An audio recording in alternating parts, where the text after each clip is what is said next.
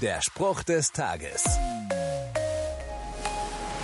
Im Markus-Evangelium in der Bibel heißt es, Jesus war in Bethanien bei Simon, dem Aussätzigen, zu Gast.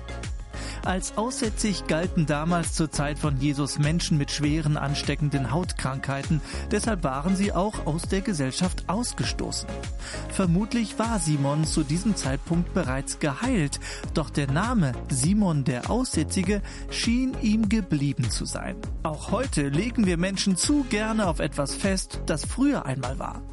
Das ist doch der, der... Nee, mit dem will ich nichts zu tun haben.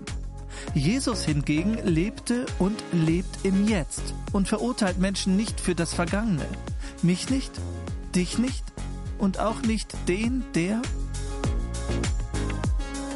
Der Spruch des Tages steht in der Bibel. Bibellesen auf bibleserver.com.